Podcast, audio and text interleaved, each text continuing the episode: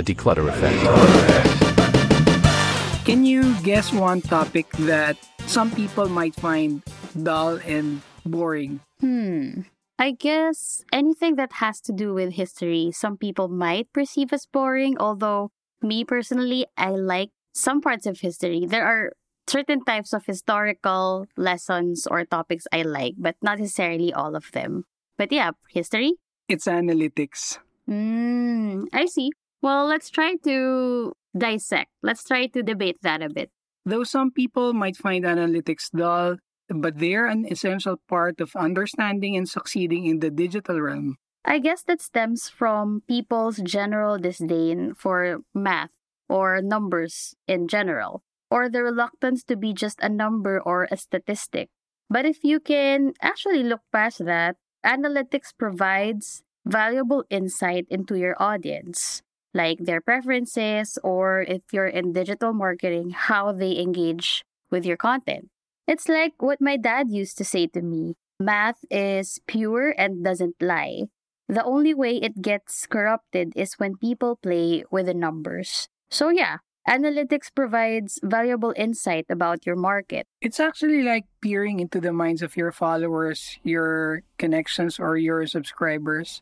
So the question is why is it important to go look at the data and the numbers? For starters, analytics helps us understand what content resonates with our audience. This is very important. Mm-hmm. By actually analyzing data such as views, likes, or even shares, we can see which videos are hitting and which ones are falling flat. They are not creating the desired impact or appeal that the creator is hoping for. And by creator, we mean someone who's creating content but doesn't do content creation for a living. That's not their main bread and butter or that's not their job. But these are usually the small business owners, solo entrepreneurs, coaches, professionals, or just people who want to build a personal brand. And it's not just about the views. Impressions and reach also play a critical role. Impressions represent the number of times that the content is displayed, while reach measure the unique number of individuals who see our content. We explain this in detail to our clients because helping them understand the difference between the two can help us, meaning to say our team and the client, evaluate the content's visibility and its effectiveness in reaching their target audience. I want to mention the tools that are available to measure these insights and analytics because we're not expected to churn out this data on our own or manually monitor and calculate these percentages. But what we need to do is to intelligently interpret them. What do the numbers say? Hmm, what do the numbers say? You sound like a sports analyst, but that's very true especially with anything that means something or, you know, it's critical in nature. So, YouTube itself provides a comprehensive analytics dashboard, and our account managers always have a field day with YouTube. This dashboard gives us access to data like audience demographics, watch time, and what else? Traffic sources or yeah. like clicks, click through rate. Yeah. And also, there are third party tools like Google Analytics and social media management platforms. And I'm very sure that all of our account managers are familiar. Not just familiar, very skilled. Skilled that offer even more in depth analysis. This is where I geek out a lot. I love trackers and just lists, sheets, and project management tools. And the latest one that I really geeked out about was Notion. And funny enough, we'll be doing an episode on project management tools in the very near future.